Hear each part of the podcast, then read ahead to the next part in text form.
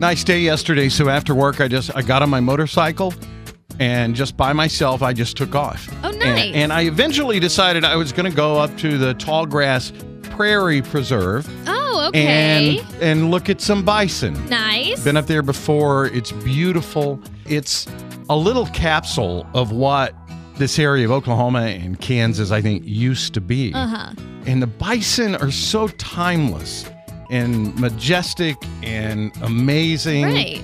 And they don't care anything at all about you. Right. Me sitting on my motorcycle on this isolated stretch of gravel road it didn't concern them in the least hmm and and I watched them for a while and I thought how how cool would that be? They're just grazing contentedly.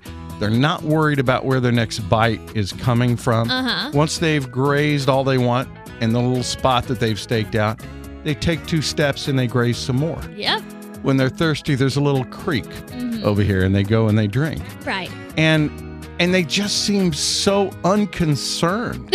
Yeah. And I thought they're just a, a ride away from some of our big cities where we live these complex lives and we have all these wants and these worries a- and, and concerns and and then you know just just a short ride and here are these bison uh, these majestic creatures out there not a care Right. not a worry and it reminded me of that verse in Matthew that says you know look at the birds they don't plant or harvest or store food in barns and yet your heavenly father feeds them and aren't we more valuable to Him than they?